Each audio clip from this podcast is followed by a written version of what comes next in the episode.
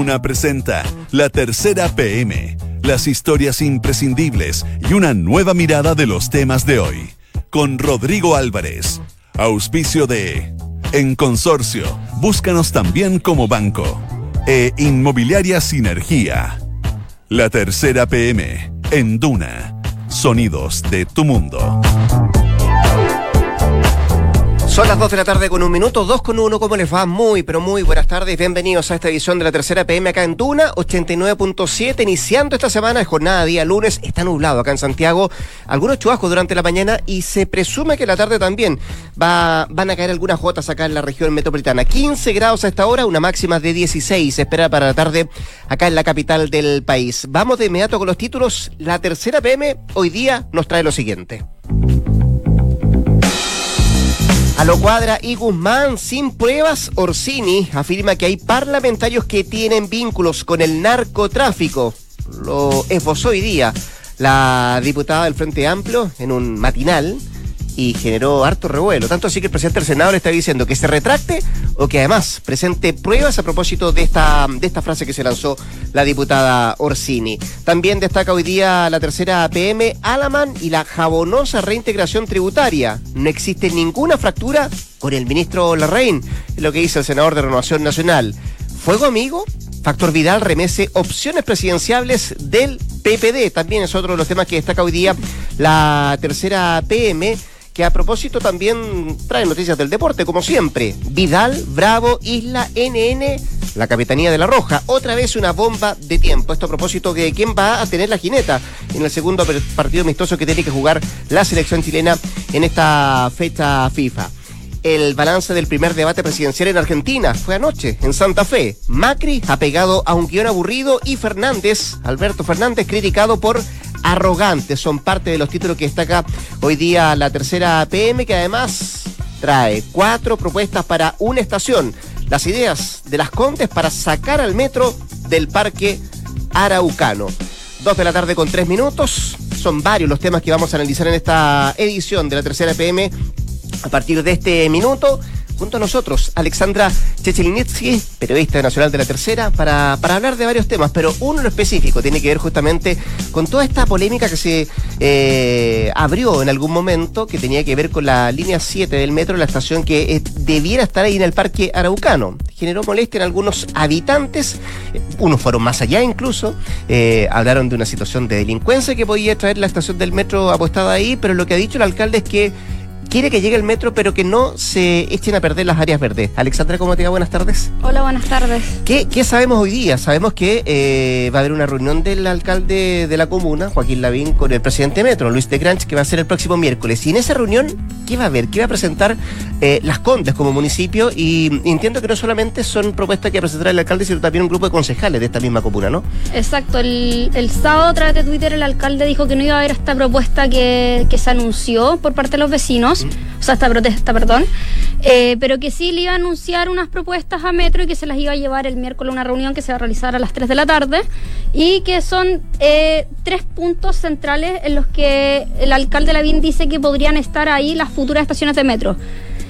Eh, estas propuestas en realidad no las hace el alcalde, sino que las hace el, asesor de la Asociación de, por la Seguridad del, de las Municipalidades del Sector Oriente. Eh, Francisco de la Maza. Y son tres propuestas y una de ellas, por ejemplo, integra una que ya había realizado y la había contemplado un Metro, pero que ya la desechó, que es ubicar la, futura estación en Avenida Kennedy Lateral, casi como entre lo que es actualmente el mall y donde está el supermercado. pero el metro ya desechó esa propuesta. Otra idea es también alejarla un poco más eh, hacia el poniente, por decirlo de alguna manera, hacia el sur poniente pero también expertos dicen que eso no sería bueno porque aumentarían los costos para Metro y que también en el fondo hay un tema ahí de movilidad hacia lo que es Nueva Avenida Las Condes. Eh, bueno, es complejo porque, a ver, eh, entiendo que el un kilómetro más de metro, con la construcción de un kilómetro más de metro, es una gran cantidad de dinero que se tiene que, poner sobre la mesa. A ver, pero tenemos eh, estas propuestas que de alguna forma, a, medida que tú las vas mencionando, como se van desechando también. Eh, y esto tiene que ver porque, básicamente, más allá de lo que pueda pasar en la reunión del miércoles con, con, Luis de Granch por parte del alcalde de Las Condes, da la impresión de que hay pocos espacios donde pueda integrarse la estación del metro, si no es efectivamente en el mismo, en el mismo parque, ¿no? Exacto, lo que pasa es que el parque, porque siempre se habla de, hacer estas estaciones en los parques? Uno, porque los parques actúan como una manera de poder distribuir el público, la gente que llega a esas estaciones, y lo otro porque son bienes nacional de uso público. Entonces no hay que expropiar. En cambio, por ejemplo, si se realiza en, a las cercanías del mall, lo que nos explicaban es que no se sabe si hay que expropiar o no. Entonces ya ahí también aumentarían los costos. Otra de, de las propuestas serían alrededor de 70 millones de dólares más porque tendrían que trasladar un poco el trazado, cambiar un poco el trazado y eso implica también aumentar los costos. Pero más allá de las iniciativas o no, también hay, hay un tema que se, que se discute, por ejemplo, el parque forestal también hace ya unos dos o tres meses, los vecinos están en contra del parque, de que se haga una estación ahí en el parque forestal, porque también van a romper las áreas verdes. Pero, entiendo que un 2% del total del terreno, ¿no? Exacto. Mm. En el caso, por ejemplo, del parque araucano es un 1,2% del terreno. Exacto. Y, pero igual la molestia de los vecinos está ahí. Claro. hablan de dos cosas. Uno, que son 50 árboles nativos que se destruirían, que es imposible poder trasladarlos a, a vivero. Ya porque son tan viejos que en el fondo si los tratan de trasladar se muere. Y lo otro es la destrucción de las áreas verdes por la cantidad de público que va a circular por la zona. Esos son como los dos argumentos para la protección de estas áreas verdes. Pero de todas maneras igual vecinos igual fueron súper críticos también y mm. mencionaron el tema de la, delincuencia, entonces igual ahí queda un poco... Sí, bien, bien, congruente. Eh, Alexandra, eh, ¿y qué es lo, lo, entendido en esto? Eh, entiendo que también se ha generado un debate a través de los urbanistas que han dado la opinión respecto a esto. ¿Qué, dicen ellos? ¿Qué, plantean ellos para, para dar una solución a un tema que, que, por cierto, tiene que ver también con integración, ¿no? Los urbanistas plantean que la propuesta de Metro es la mejor, que por mm. algo Metro hace esa propuesta porque ellos en el fondo... Esa propuesta tiene que ver con hacerla ahí en el en el parque Araucano, que ocupa un 1,2% de la superficie del parque, eh, que ocupa, por ejemplo, menos de lo que actualmente es Kitsania. Ya, ya. Em, pero en, el fondo también esto que te comentaba de utilizar los parques porque no tienes que expropiar y también porque son bien nacional de uso público y porque te puede servir a distribuir a las personas que van a circular por la zona. La idea de hacer una línea paralela a, a la línea 1 también descongestionar y que sea un poco paralelo a Manquehue para que ayude a la gente a llegar a lo que es el nuevo sector de oficinas que están Las Condes, porque Manquehue es la estación con mayor afluencia de público durante el día de todas las estaciones de metro. ¿La, la de Manquehue? Sí. Entonces la idea es descongestionar un poco Manquehue y esta estación podría servir para eso. No estaría tan lejos tampoco. No. Eh, ¿Y qué pasa, por ejemplo, con el tránsito en, calles que son bien complejas, como la misma Manquehue, lo que podría pasar con Cerro Colorado, que también están aledañas ahí al parque? ¿Qué, qué dicen los urbanistas a propósito de eso? Bueno, los expertos eh, del tema también hablan que sí o sí la llegada del metro genera mayor congestión en las zonas aledañas, en las calles más chicas, también de repente en las avenidas, genera mayor congestión de vehículos y también de personas pero que son parte de las externalidades que hay que considerar cuando, cuando llega el metro, siempre considerando que la llegada de metro es un beneficio social en el fondo. Mm. ¿Y, la, ¿Y la alternativa del skate park que está ahí en la esquina de, de Manquehue con, eh, con... Cerro Colorado. Claro. Bueno, esa alternativa es una idea que plantean algunos concejales. La verdad que esta no es una alternativa que sale desde la Asociación de Municipios. Eh, es un poco porque han habido hechos ahí de, violencia, entonces mm. la plantean como una idea para poder eh, terminar con eso. No saben tampoco, no hay mayor desarrollo de esa propuesta, no saben si ocuparía todo el skatepark o una parte de ese skatepark, pero sí irse a esa zona. Pero igual los expertos dicen que no sería bueno porque queda muy alejado de, esa zona, claro. Exacto. Ya, son eh, en teoría cuatro propuestas. Eh, vamos a ver qué es lo que pasa en esta reunión que está pactada para las 3 de la tarde día miércoles, ¿cierto? Exacto. Entre mm, el alcalde de Las Condes, Joaquín Lavén, y el presidente Metro, Luis de Granch. Eh, ¿No se quisieron ninguno de los dos mencionar a propósito de esta propuesta? No. No, por lo menos el alcalde Lavín, a través de su equipo de prensa, nos dijo que no se iban a referir al tema. Ah, después de la reunión puede que emiten algún comentario. Alexandra, muchas gracias por estar acá. Muchas gracias a ti. Que estés bien. Dos de la tarde con diez minutos. Estás en la tercera PM con Rodrigo Álvarez.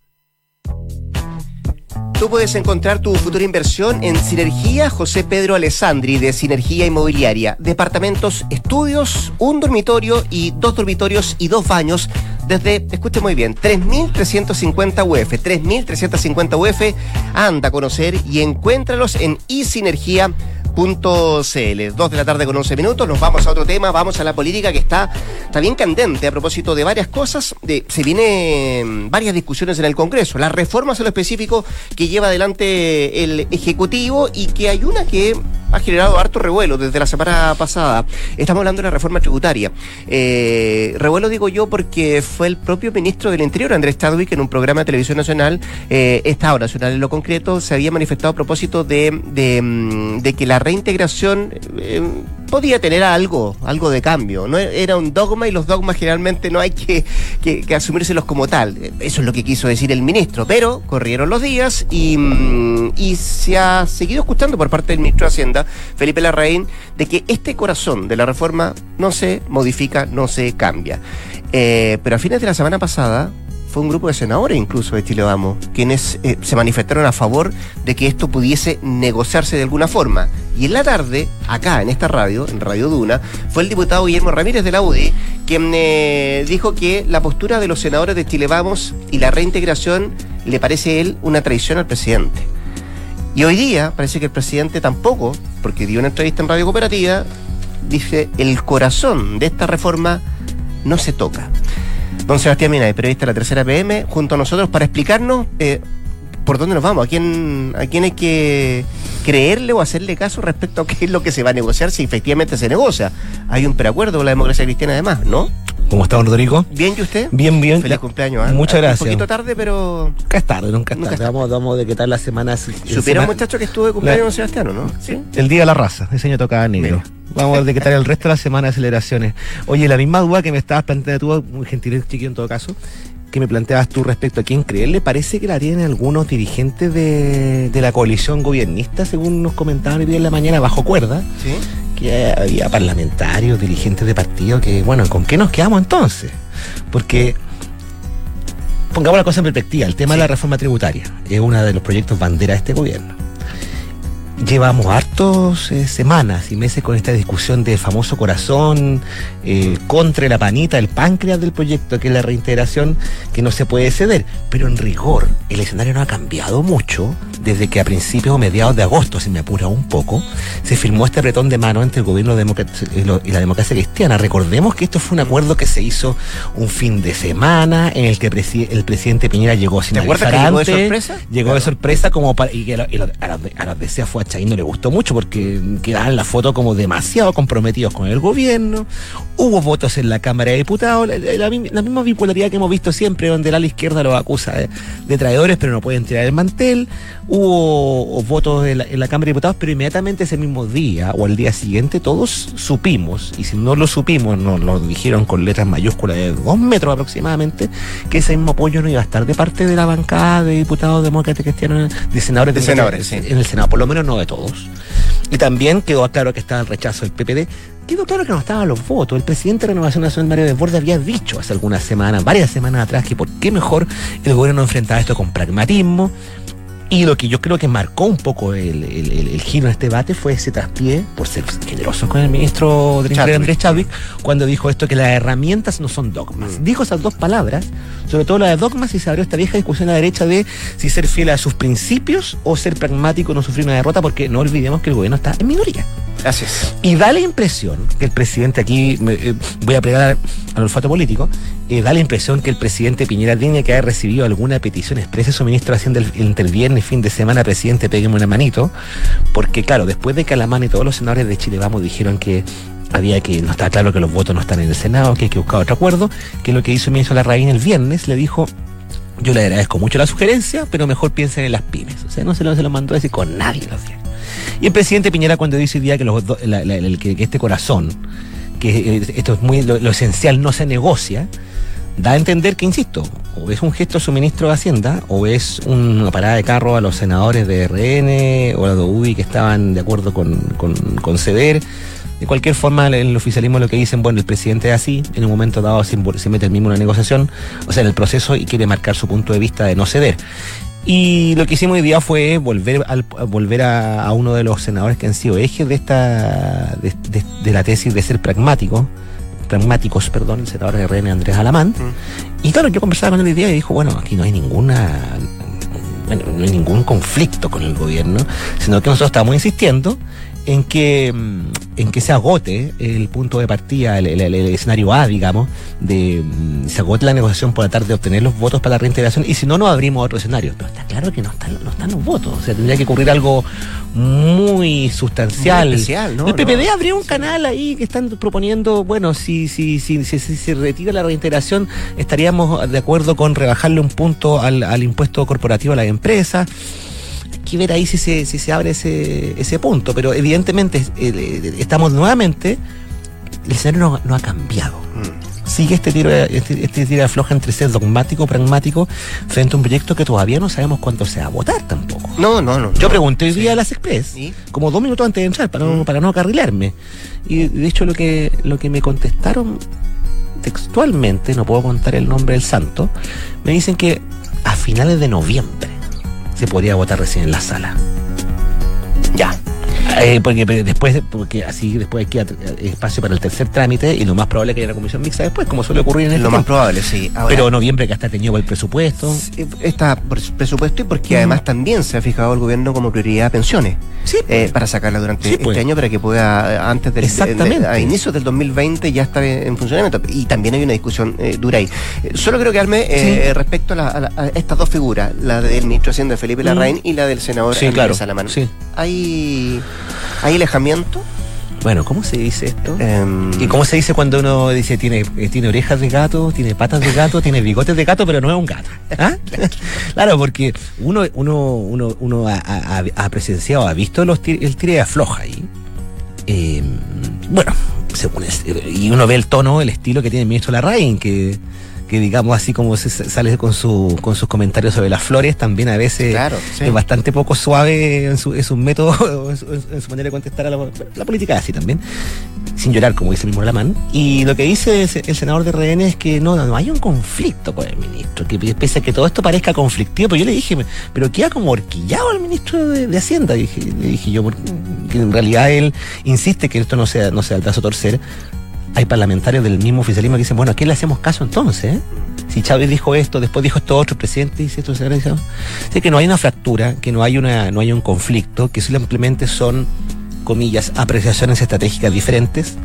Y lo, en lo sustancial, eh, me, dice él que cuando si, el gobierno insiste en este camino de morir con las botas puestas, ellos van a ir a la sala, van a, aprobar, van a apoyar el proyecto del gobierno en idea legislar, no van a no van a poner indicaciones de tiempo y solamente si que se rechaza, ahí recién van a explorar otros caminos que podría ser eh, eh, ya, pero pero la esa poca claridad que, se puede ver respecto a lo que dice el ministro de Hacienda, lo que dijo el presidente no hay una sola línea. No hay una sola línea, claro, hay, hay, dos y tal vez tres. Probablemente. Pero pero por ahora vemos estas dos. Em, y qué, qué ¿Podría fracasar el, proyecto? O sea, perdón, disculpa, que, disculpa. Y además no perdamos de vista que en ese grupo de parlamentarios, senadores oficialistas, tiene a lo menos dos precandidatos presidenciales, a la mano Osandón y a la mano está la misma tesis. Sí. Siempre es muy o sea, Osandón es la misma tesis de la, mano. también, claro. pero ojo, muy, muy cuidadosos ellos en tratar de no pegarle al gobierno, porque saben los dos que cargan con la maldición, entre comillas, de ser como los discos de este asunto. Entonces quieren dar prueba de alta también. Uno más que otro, podríamos decir. Sí, por supuesto. Ahora, respecto a que fracase el, proyecto, bueno, queda todavía margen ahí, y claro, el gobierno yo creo que no se puede. Que fracase por esto, ¿ah? por esto de mantener el dogma, mantener que es el corazón y eso no se toca, de que eh, es lo más importante del proyecto y ahí no, no, hay negociación posible. Sí, yo creo que el presidente no tiene la, no, no creo que quiera enfrentarse a un escenario es de lo menos dogmático que hay. ¿Cuántas veces eh, ha salido eh, con, con, con, iniciativas que no están en el programa de gobierno, que no estaban, que no estaban en el programa de gobierno? Nos va, nos va con la personalidad, el estilo del presidente, el, amarrarse un dogma. Eso, de hecho, hoy día se mm, abrió al retiro de fondo de la FP en casos excepcionales. Exacto, exacto, exacto. Y a menos que haya sido una... Y, y su ministro no, pues. No, exactamente. Bueno, es que ahí es donde manda capitán no manda marinero. El presidente bien poco dado a delegar, a delegar Em, y es poco probable que quiera exponerse a sufrir una derrota, pero insisto, todavía queda tiempo, todavía quedan plazos. No, no, no, no creo que mientras más tiempo pase vaya a cambiar esto, porque este es el mismo escenario que teníamos cuando se aprobó en la Cámara. Así que me imagino que de momento es, es- es un gallito entre la moneda en alianza con Hacienda, con sus parlamentarios. Pero lo que sí hace subraya el Senado de la Mano es que si se pierde esta sala sería muy negativo, sería una derrota emblemática. No creo que el gobierno quiera ponerse a eso. Tendría que haber un argumento más de fondo que de momento, para serte franco, lo desconozco. Pero quien mete ruido, la tributaria, la reintegración y el dogma. No, si que en el momento Sí. que tú metes el, el ingrediente dogma, te mete ruido en tus Sí. filas. Deja ser un asunto de unos contra otros y los, los más unos o los más otros. Ya veremos. Don Sebastián Rodrigo. periodista del tercer PP, que esté muy bien. Tú también. Chao, chao. Chao. 2 con 21. Esto es La Tercera PM con Rodrigo Álvarez. En consorcio son banco y por eso te ofrecen un plan de cuenta corriente con el que podrás acceder a todos los productos y servicios de tu banco de manera rápida, simple y también segura. Por eso están contigo en tus pequeños, pero también en tus grandes proyectos. Conoce más en consorcio.cl. Este fin de, de mes, eh, eh, octubre, las últimas dos semanas que se nos vienen, vamos a estar llenos de elecciones presidenciales acá en el barrio. Vamos a tener en Uruguay, vamos a tener en Bolivia, que es el fin de semana que viene, y vamos a tener además en la Argentina. Don Fernando Fuentes, su editor de Mundo de la Tercera, está junto a nosotros para comentarnos lo que fue ayer el primero de dos debates en, eh, en la Argentina. Se llevó adelante en Santa Fe y el segundo, que es este próximo día domingo, en, en la ciudad de Buenos Aires. ¿Qué tal, Feña? ¿Cómo te va? Buenas tardes. Hola, ¿qué tal? Cuando hay un debate siempre dice, ya, ¿quién ganó, quién perdió? ¿Quién salió vencedor y quién fue el vencido? Pero en un debate bien particular el de la Argentina el de anoche, eh, con eh, varios candidatos, cinco si no me, Seis. seis, si no me equivoco, y eh, el primero de dos, y donde todo está polarizado en Macri y en Alberto Fernández.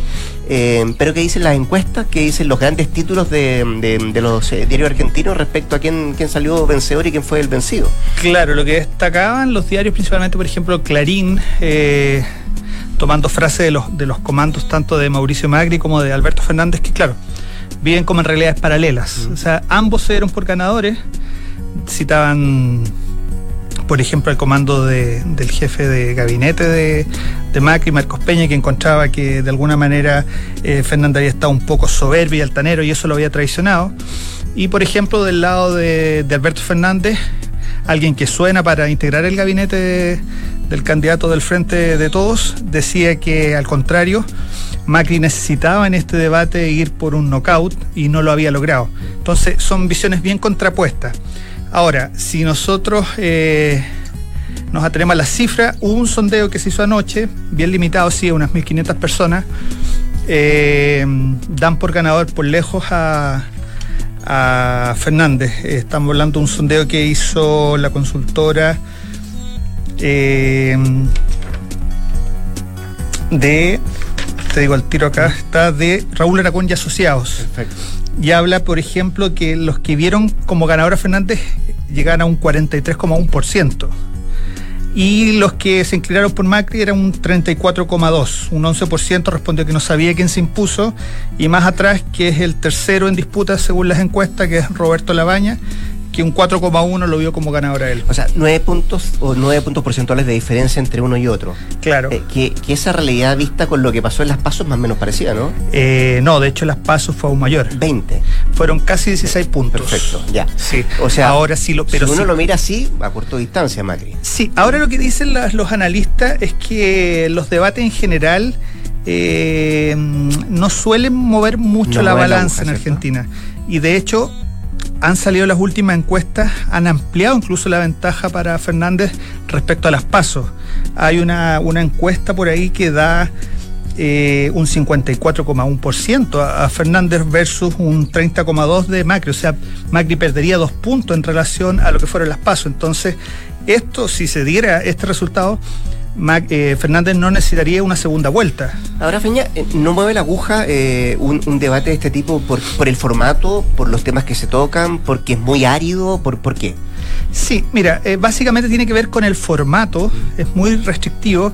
De hecho, Roberto Labaña se quejó que no se había sentido cómodo porque básicamente decía yo eh, me incomoda esto de, de lo que los argentinos llaman la grieta. O sea, eh, la oposición representada por, en este caso, Fernández, y el oficialismo eh, Macri. Mm.